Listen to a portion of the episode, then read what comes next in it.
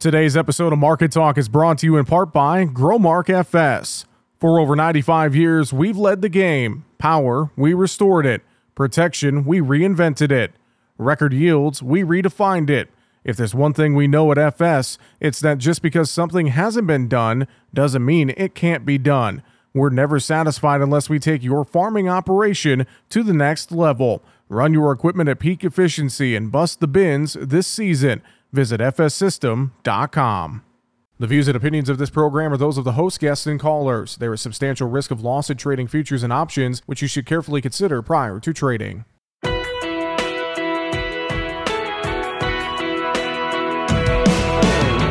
Bringing you the ag information you need. This is Market Talk, produced by the American Ag Radio Network. Now, here's your host, Jesse Allen. And welcome into Market Talk. Thanks for joining us here today on the program. I'm your host, Jesse Allen. I hope you had a great Christmas as we race towards the new year. A couple uh, very good conversations coming up on today's program. Coming up in segment three and four, I'm going to talk dairy and livestock markets with Robin Schmahl from AgDairy, a division of JSA and agmarket.net. First up, though, I was able to snag a conversation on Friday with Bryan Irey from Crossroads Co op. Bryan's been on the show a few times. Really great uh, analysis he shares and thoughts.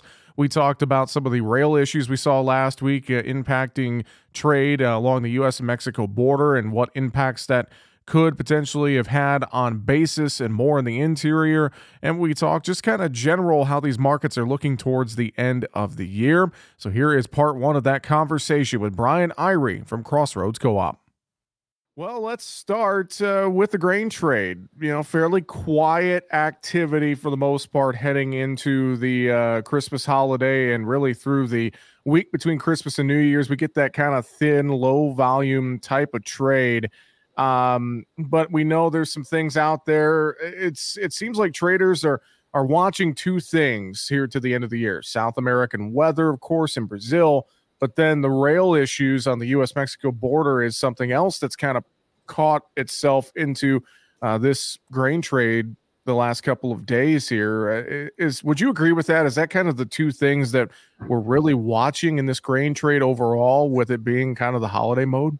Absolutely, it's and it's been a little un, uh, it's been a little unusual to be this quiet, but yes, um, a lot of uh, fear with uh, rail cars getting caught in Mexico, as you mentioned, and that is a um, that is just a tough deal. The the interesting thing is the you know the the rail car market, as I'm sure you know, is a secondary market, and a lot of times. Uh, a grain company, a commercial such as us, will buy those cars from someone else, and uh, they are certainly not wanting them to get stuck south of the border for any length of time because it's incredibly costly when that happens.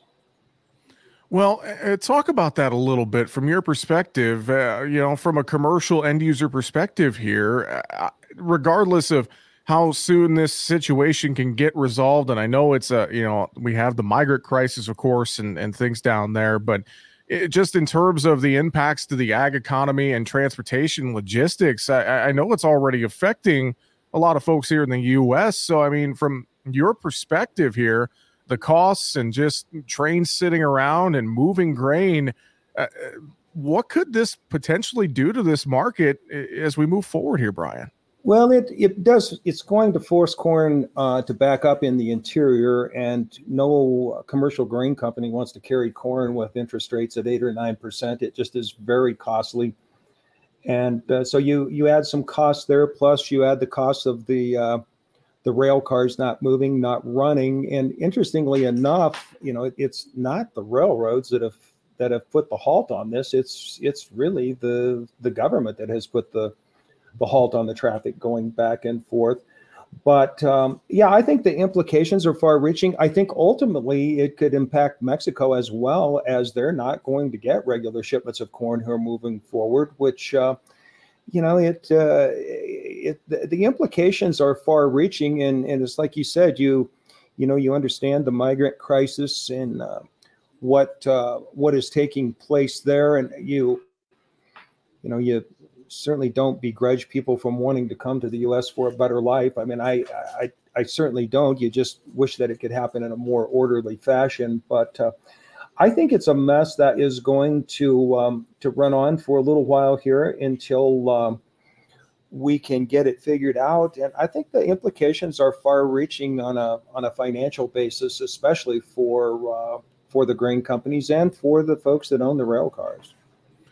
I wonder too, uh, you know, with the effects of this situation and getting some of this corn to back up into the interior and other grains, could it potentially depress basis prices here Absolutely. moving forward, Bryan? Absolutely, it could because uh, the uh, you know typically the part of the grain company's uh, uh bid process is what he can sell on any given day, and um, that um, that plays in. It does help that we have big carries in the grain market, and you can certainly sell something out in the future or hedge it out in the future and make some sense out of it. Begin to cover your costs, but uh, you know a lot of corn on the ground this time of year that folks want to get picked up and gone too. So yeah, it's a it's a costly endeavor. It just is a it's a tough tough situation. I think, especially for the commercial grain company in terms of South America weather too, we're watching to see if the rains verify in Brazil. I, have had some folks make the comment to me that it's maybe not being talked about how much rain they realistically need in Brazil with the way their soils are. And, and so there's some folks who are still very bullish this soy complex. I know uh, where things stand right now, we've kind of gotten, you know, front month beans down around that 13 level here on the board, but uh, there's still plenty of folks out there that are are fairly bullish in soybeans until we see how much rain falls in Brazil. Is that something that you're keeping an eye on closely, Bryan?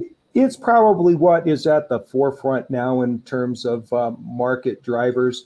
Uh, and this week, uh, you know, the soybean market has been uh, mostly on the defensive, which is a little surprising. But you know, to to answer your question directly, the um, the rainfall amounts that they're getting down there, they seem to shrink as the fronts approach. The the actual rainfall does, uh, and I think it's just because they're in such a dry environment um, at this point in time. You know, we see that here a lot in the U.S. in the summertime too. Is as the air turns drier, the, the moisture just dissipates before it hits the ground. And I think they're certainly in that situation in a lot of areas. 25 to 30% of uh, Brazil is uh, is extremely deficit, it sounds like. And I, I think the uh, the other piece to that is it was dry when they began to plant corn down there and soybeans, pushing um, the crop uh, back into uh, a later period of time for harvest than what they typically see down there, which is going to prevent the second corn crop from being planted, which is a uh, big issue in in my opinion, and probably one of the things around the U.S. corn situation that could be modestly bullish here moving forward. And once again, that's the voice of Bryan Irey from Crossroads Co op. Again, we did have this conversation back on Fridays when I talked to Bryan ahead of the Christmas holiday weekend. Uh, but still, great thoughts from him and the grains. We're going to talk more. We're going to look at wheat coming up here after the break. We're also going to talk cattle. Now, full disclosure, we did talk ahead of the cattle on feed report that came out Friday afternoon. Uh, but he does have some good thoughts just in general how this cattle market is looking as we head towards the end of the year. Speaking of that cattle on feed report, report last Tuesday. Cattle on feed up 3% from last year. 12 million head was the number. Placements were 2% below 2022 at 1.87 million head, but that was still higher than pre report expectations. And marketings of fed cattle during November were 7% below 2022. All right, we'll continue our conversation with Bryan Irey from Crossroads Co op coming up after this here on Market Talk. Make sure to subscribe to the Market Talk YouTube channel. You can watch our latest interviews with top market analysts in the country, find bonus content, and much more. It's easy. Just go to youtube.com slash at Market Talk Ag and hit the subscribe button. Or you can search for Market Talk Ag on YouTube. The market news and analysis you need here on Market Talk. Now, back to Jesse Allen and welcome back to Market Talk here today. Jesse Allen back with you. And let's get back to the conversation I had on Friday with Bryan Irey from Crossroads Co op. Again, we talked ahead of the Christmas holiday, but he uh, shared some great thoughts as we look at these markets near the end of the year. We discussed the wheat trade. We also talked livestock. We looked at cattle ahead of the cattle on feed report from Friday. Here is more of my conversation with Bryan Irey from Crossroads Co op as you look at this wheat trade across all three complexes, uh, and what are you watching here as we wrap up the year and move into 2024? Do we have a potential for a little more of a rally here, or is it all kind of dependent on China maybe stepping back into this market? I think it really uh, comes down to China stepping back into the market. And uh, what happened yeah. was a classic case of a market being driven higher on demand. Um, unfortunately, for the hard red winter wheat farmer, all the, de- the demand was on the soft red winter wheat side. But nevertheless, the wheat uh, complex moved higher, priced itself out of uh, the uh, Chinese's um, needs here on the front end, as their own crop obviously is uh, in uh, poor condition. Uh, they have a lot of quality issues, and uh, it's going to be it's going to be interesting to see how that plays out here. We've also had a lot of rain over. Um, Kansas, uh, northern Oklahoma, northern Texas here over the course of the last um, 10 days, and there are two more fronts moving through here in the near future that are going to more than likely get our hard red winter crop back into a place where we're more comfortable with it. Uh, eastern Colorado is really dry, western Nebraska is dry, but again, there's chances for rain here over the next couple of days.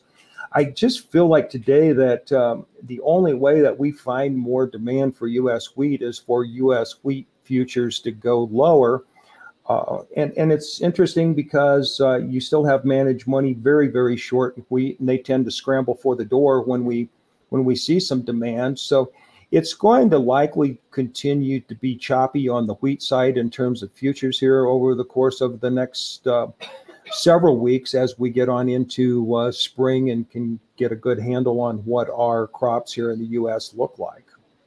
We are joined today by Bryan Irey from Crossroads Co-op here on Market Talk. And Bryan, you know, thinking about looking ahead to January and beyond, I know right away, for the most part, when we get into January, we got the WASDE report and we'll get a bunch of other reports from USDA out. And it's typically a very big report day.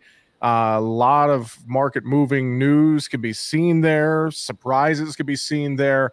Uh, what would you say to folks on the grain side here thinking about risk management ahead of those key reports? Because I think largely as this market drifts through the holiday mode here, uh, it's a time for folks to kind of sit down and put pen to paper here a little bit and figure things out ahead of a, a big report like that. So, what would you say in terms of risk management here the next couple of weeks? Yeah, I think the um, I, I, think the big thing that could come out of those reports is going to be an increased U.S. corn yield. There's a lot of chatter about the USDA raising um, corn uh, yield by a, as much as a bushel per acre. You know, the the flip side of that's going to be what do they do with uh, the demand side of the equation? And it seems like they've done a lot to that up here through the December report.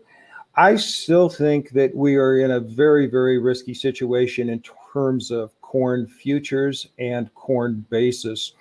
You've got um, a lot of the front end demand covered up here in the corn market. Ethanol margins have kind of turned south. They're not good at all relative to what we were seeing here through the last um, six months. And um, you know, we talked about the situation with Mexico potentially backing corn up into the interior. I, it just feels like we're in a situation here, Jesse, where you not only have risk in in the futures price, but you also could have some risk in basis as well moving forward here. This environment that we're in with uh, big uh, corn carries, which is um, driven by a huge corn supply, is a classic case where the front month uh, will typically go off the board and the next month up will just drift back up to where the front month went off. And it certainly feels like that's where we're headed. I think that is the one biggest um, risk in those reports. Secondly, is going to be Brazil production, which is uh, going to be back and forth, I think, here for a little while in terms of the weather developments down there that we were just discussing. Let's move over and talk livestock. And we think about the issues along the border between the U.S. and Mexico. I wonder if that could maybe have an impact on, on cattle and hog prices here as well as we move to the end of the year and into 2024. So that that's one caveat. I think let's just start with that. Do you think we could see any impacts? I would think maybe could have some impacts on feed costs potentially if we back this corn up and, and more and back up soybean meal, et cetera, into the interior. What do you think about that? Yeah, absolutely. I would agree with you there. Um, and you know, it's it's interesting to note too that Mexico has an ongoing drought in uh, in uh, its country as well, which has driven a lot of cattle up into the U.S. Partially responsible for the big placement numbers that we saw back in November. We will have to see uh, how that plays out here. Um, and obviously, they are importing a lot of of corn to feed the cattle that they do have. So that goes back to the logistics problems we that we've had. Um, we do have a really important cattle on feed report out this afternoon, and I think it's going to be interesting to see how that plays out. Cattle numbers are uh, way larger here on the front end than what we had uh, originally anticipated, and uh, you know, it, with the dry weather that we saw in the late summer, cattle got pulled forward. Uh, I think we end up uh, here as we move on through the year um, Yeah. with feeder cattle, live cattle, all bouncing right back to the kind of levels that they broke from here over the course of the last 60 to 90 days. And, um, You will. you know, Um, I, I don't know if you can have you looked at me any of these pictures estimates for the report today, but can get those sent cattle marketed were at 93.2% of a year ago, which implies about 1.762 million cattle killed.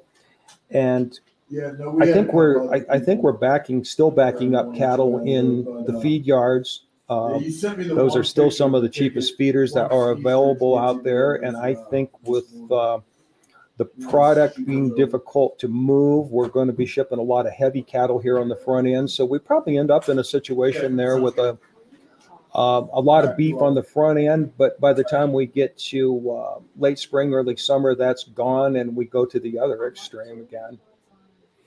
I wonder too, in terms of this uh, livestock market as a whole, we obviously have seen the economy, the broader economy, impact things here across Yep. ag all year long, and really last couple of years. Uh, in the talk of rate cuts and more, getting into 2024. it- you look at the economy. Do you are you concerned about that having a, a negative impact overall, uh, especially on cattle prices continuing here and some of that domestic demand as we move into and export demand for that matter as we move All right, into next year. I will send that Absolutely. I think that is a big, big deal. Um, the, um, you know, with product backing up, it's, um, it is, um. Okay. not I a will good add to my situation. And, stuff. you know, it kind of depends on who you listen It'll to. be the Obviously, the high end cuts are going to back up first, but I think that you just don't see a lot of beef being moved through the retail outlets All right, sounds good. like you typically would Right. for the for the very reason that people don't have money to spend at this point. point and you know i think it's helped that uh, energy prices have dropped but uh, it's a long road to hoe for a lot of uh, households i think moving forward in that regard and definitely will have an have an impact on where uh, beef prices go Bryan, great thoughts. Before we let you go and wrap it up here today, anything final you would share or reiterate for folks as they're looking at their operation and looking at their marketing plans and more here as we head into 2024? I think it's just really interesting uh, as we move forward here. We um, have seen corn drop in the last year from you know eight eight and a half dollars down to four and a half to five dollars. I don't think that situation gets better as we move forward here. I think you're going to have further drops in uh, the values of grain. I think the producer is going to have to stay on his toes as far as marketing goes. I keep reiterating that we've got Dees of uh, 24 corn just hovering above five dollars. I right, wrong, or indifferent. It still feels like today that getting some risk management in place to mitigate uh, the risk that you're going to have moving forward is incredibly important, and and that's probably even the case in wheat as we have watched. Uh, July Kansas City futures dropped below 650, I'm still not certain that getting, uh, you know, dipping your toe in the water at the very least to manage risk is just huge at this juncture. Well, once again, that was a conversation with Bryan Irey from Crossroads Co op that I had with him back on Friday ahead of the Christmas holiday weekend. All right, coming up next, we're going to talk dairy and livestock with Robin Schmahl from AgDairy, a division of JSA at agmarket.net. He joins us next here on Market Talk. Your local FS is member owned, and that means when you buy our flagship brands like FS Envision and FS High Soy, you're actually buying seed from yourself. And you wouldn't sell yourself anything but the best, would you? In field after field, FS brands are out yielding the competition. Talk to your local FS crop specialist about Envision corn or high soy soybean seed today. At harvest, you'll be glad you did. Envision and high soy are available exclusively at your local FS member company. Keeping you informed with the latest market information for your operation. This is Market Talk. Now, back to Jesse Allen. Well, joining us now here on the program, we wanted to dive into the latest milk production report, the dairy markets in general, as we near the end of 2023. Talk a little bit about livestock as a whole, especially that cattle market. Here for a conversation today, we are pleased to have with us Robin Schmahl with AgDairy, a division of JSA and agmarket.net. Robin, always good to uh, talk with you. It's been a while, but thanks so much for joining us on the program today. I hope you're doing well.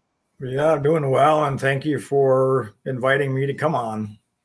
Well, Robin, let's start with the latest milk production reports. I know those numbers uh, coming out here just a few days ago. November milk production shows it was down uh, a half a percent. Uh, and I'm just wondering your thoughts on that top line um, headline that I saw there. Overall, as you look at the latest milk production report, what stands out to you as some of the key factors? Let's start there. Well, I think some of the key factors would be uh, the cow numbers of the decline from uh, November, from October to November. mm-hmm. we were down 10,000 head in the U.S and that's a sizable number that we haven't seen again for a while. Um, stands to reason based on our lower prices that we're looking at again, but but yet um, that's probably we have to see more of that really in order to get support under this market. The down 0.5 percent in the 24 states, 0.6 in the in the U.S. really is not a big issue off of this report. So you can view this report as a little friendly but the interesting thing when we're breaking down the numbers a little bit is the um, it's the lowest cow numbers that we've had since June of 2020. Wow. But then the lowest milk production, monthly milk production, only is back to February of this year. So we're seeing, we have seen the strength in the production per cow, uh, but the production per cow is the lowest since November 2021. So we're seeing the we're, we're we have been seeing stronger production per cow making up for some of the uh, decrease in the overall herd.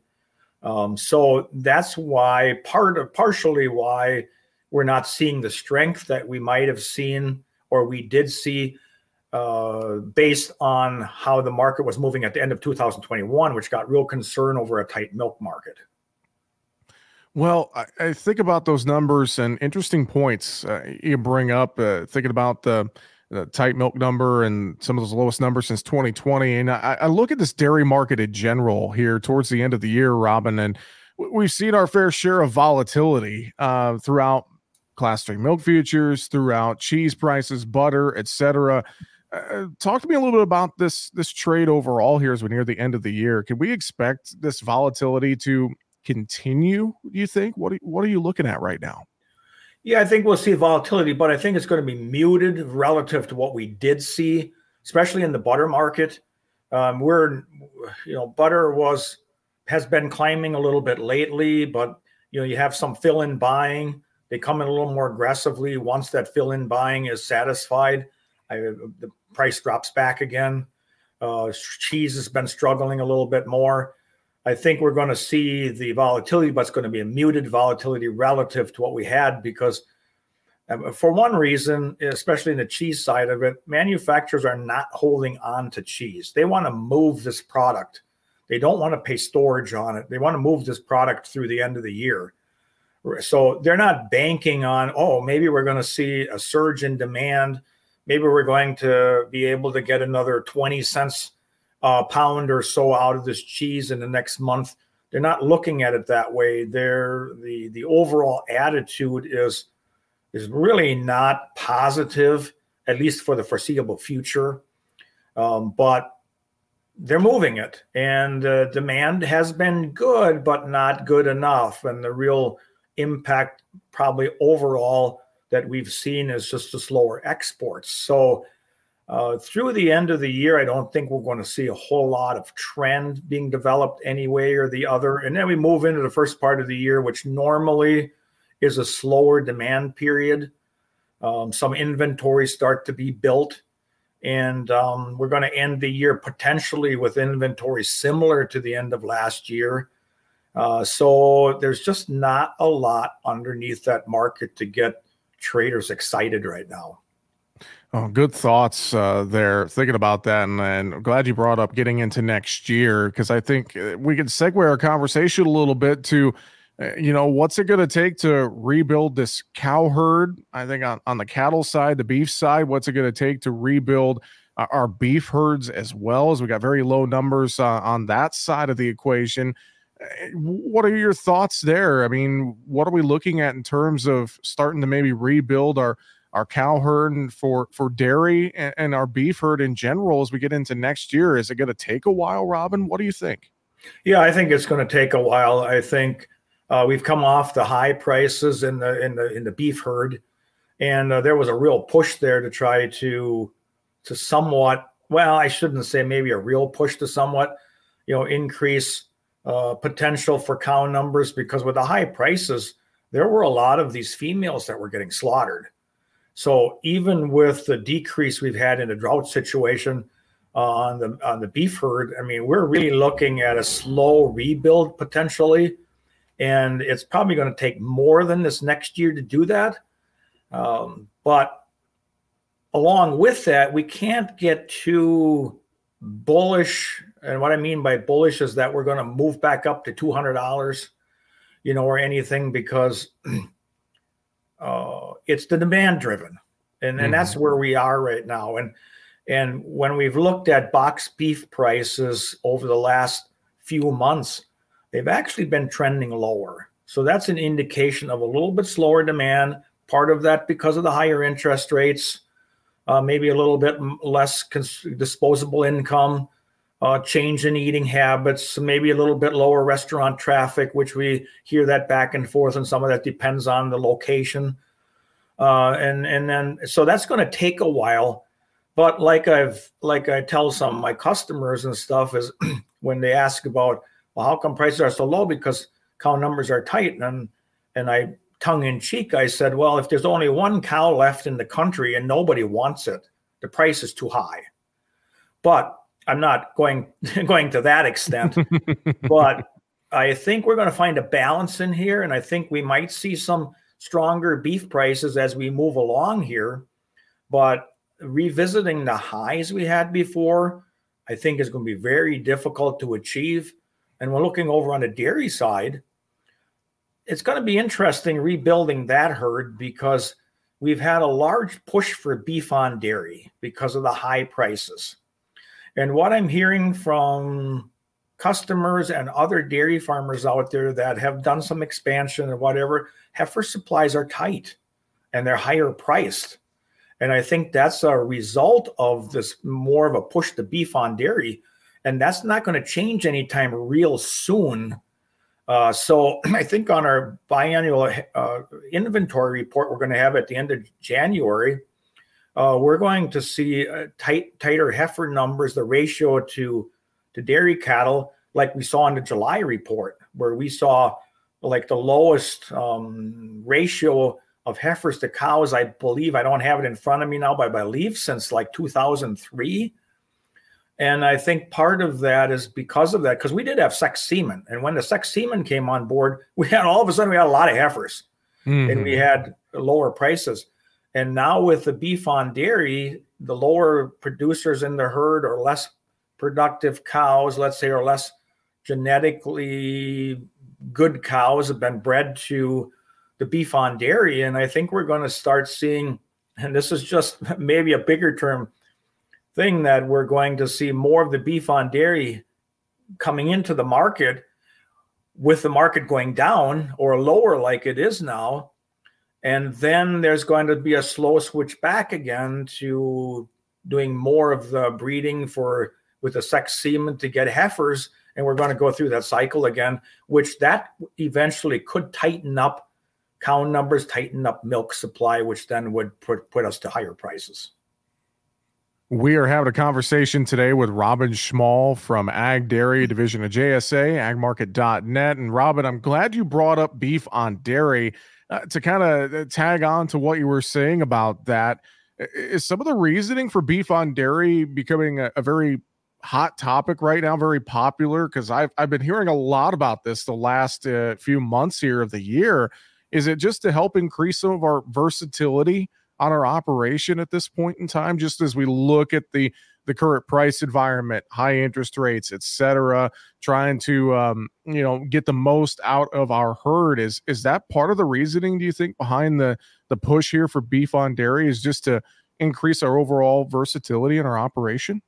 Well, I don't know if it's versatility ver- basis basic just income. Sure. You know, instead of selling a, a Holstein bull calf for hundred dollars or 150, they can do a beef on dairy for 500. And that's what's been going on. So it's more of driven by I need to make some or have some cash flow on my operation. I don't think it's so much versatility. That would be if they would raise these up to feeders or fat cattle and selling but they're doing that and they're selling these as calves and they can increase their income quite a bit more and that's that's really the push behind it Fantastic. All right. Well, we appreciate some thoughts on that. We are talking to Robin Schmahl from AgDairy, a division of JSA and agmarket.net. Coming up after the break, I want to ask Robin a little bit about the uh, live and feeder cattle markets and the hog market, too. We're going to continue our conversation on the way right after this here on Market Talk.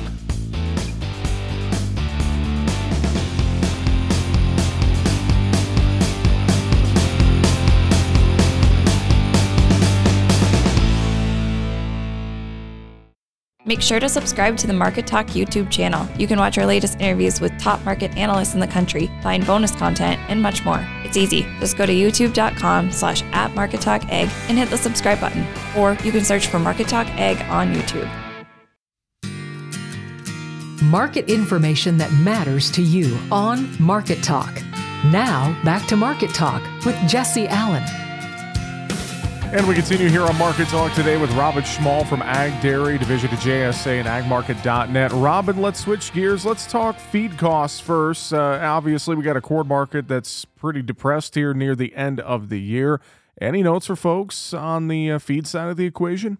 Yeah, I think uh, it's, it's good to see as far as purchased feed. We're starting, uh, not starting. We have been seeing that that price come down a little bit. I I do impress on people not to become complacent because always when we're looking at you know the potential that oh this is going to continue to move down something throws a wrench in the works. And when you're seeing you know soybean meal below $400 a ton you're seeing corn where it is right now. Uh, the best thing i think for producers to do is either they can they can do some contracting with their local co-ops their elevators to make sure they've got that covered or you're going to the board and just buying some options because we want to leave some flexibility to take the lower price but we just do not need to get into the position where all of a sudden feed prices would go higher especially maybe led by brazil if they continue to see dryness and they keep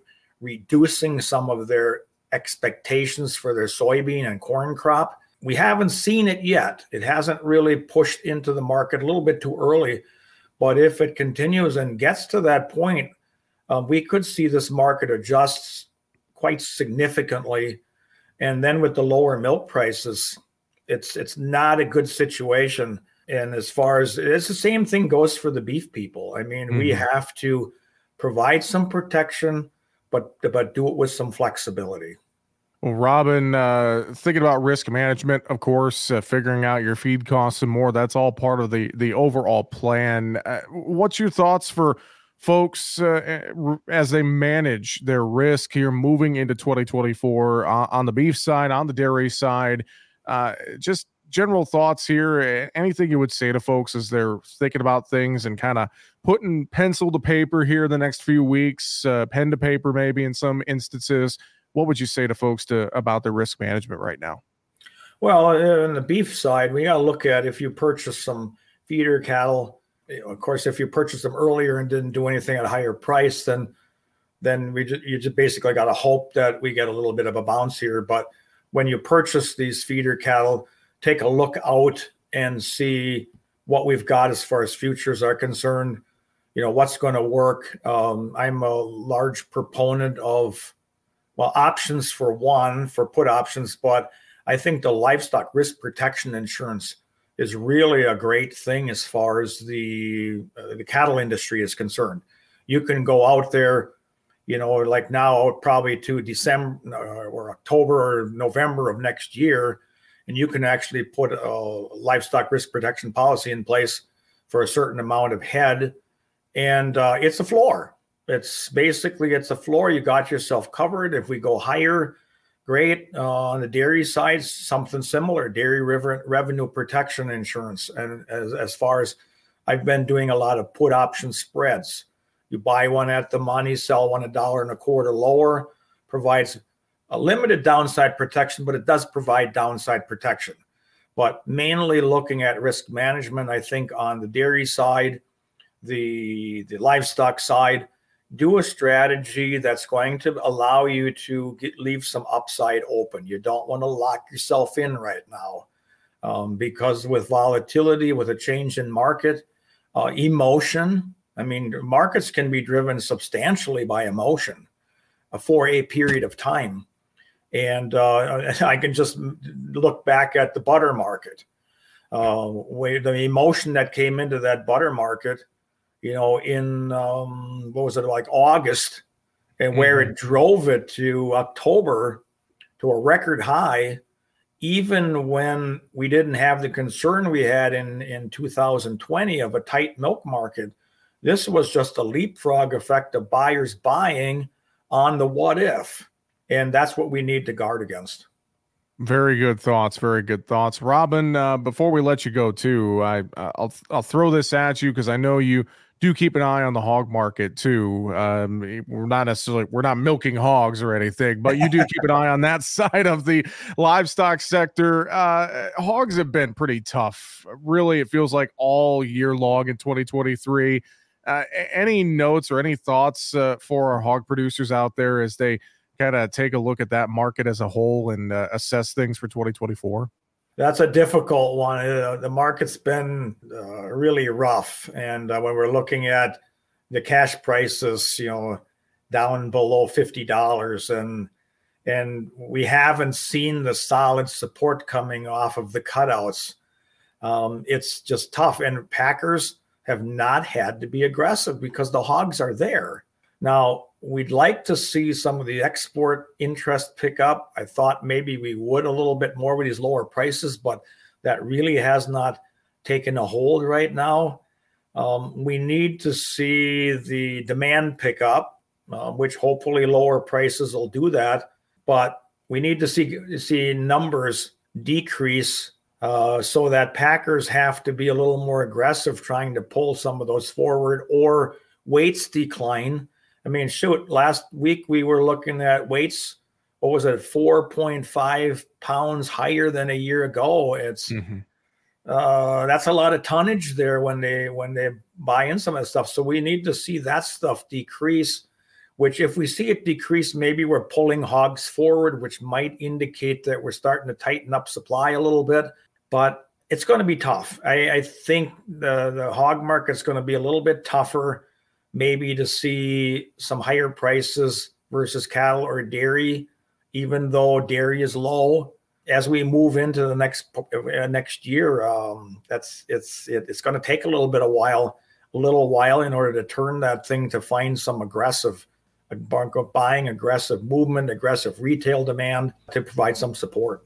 Robin, Merry Christmas, Happy New Year to you and yours. Thanks for joining us today. All right, same to you. Thank you. Once again, that's Robin Schmahl with AgDairy, division of JSA at agmarket.net. We're out of time here on the show. Thanks for listening to Market Talk of Jesse Allen. Have a great rest of your day. Your local FS is member owned, and that means when you buy our flagship brands like FS Envision and FS HiSoy, you're actually buying seed from yourself. And you wouldn't sell yourself anything but the best, would you? In field after field, FS brands are out yielding the competition. Talk to your local FS crop specialist about Envision corn or HiSoy soybean seed today. At harvest, you'll be glad you did. Envision and HiSoy are available exclusively at your local FS member company.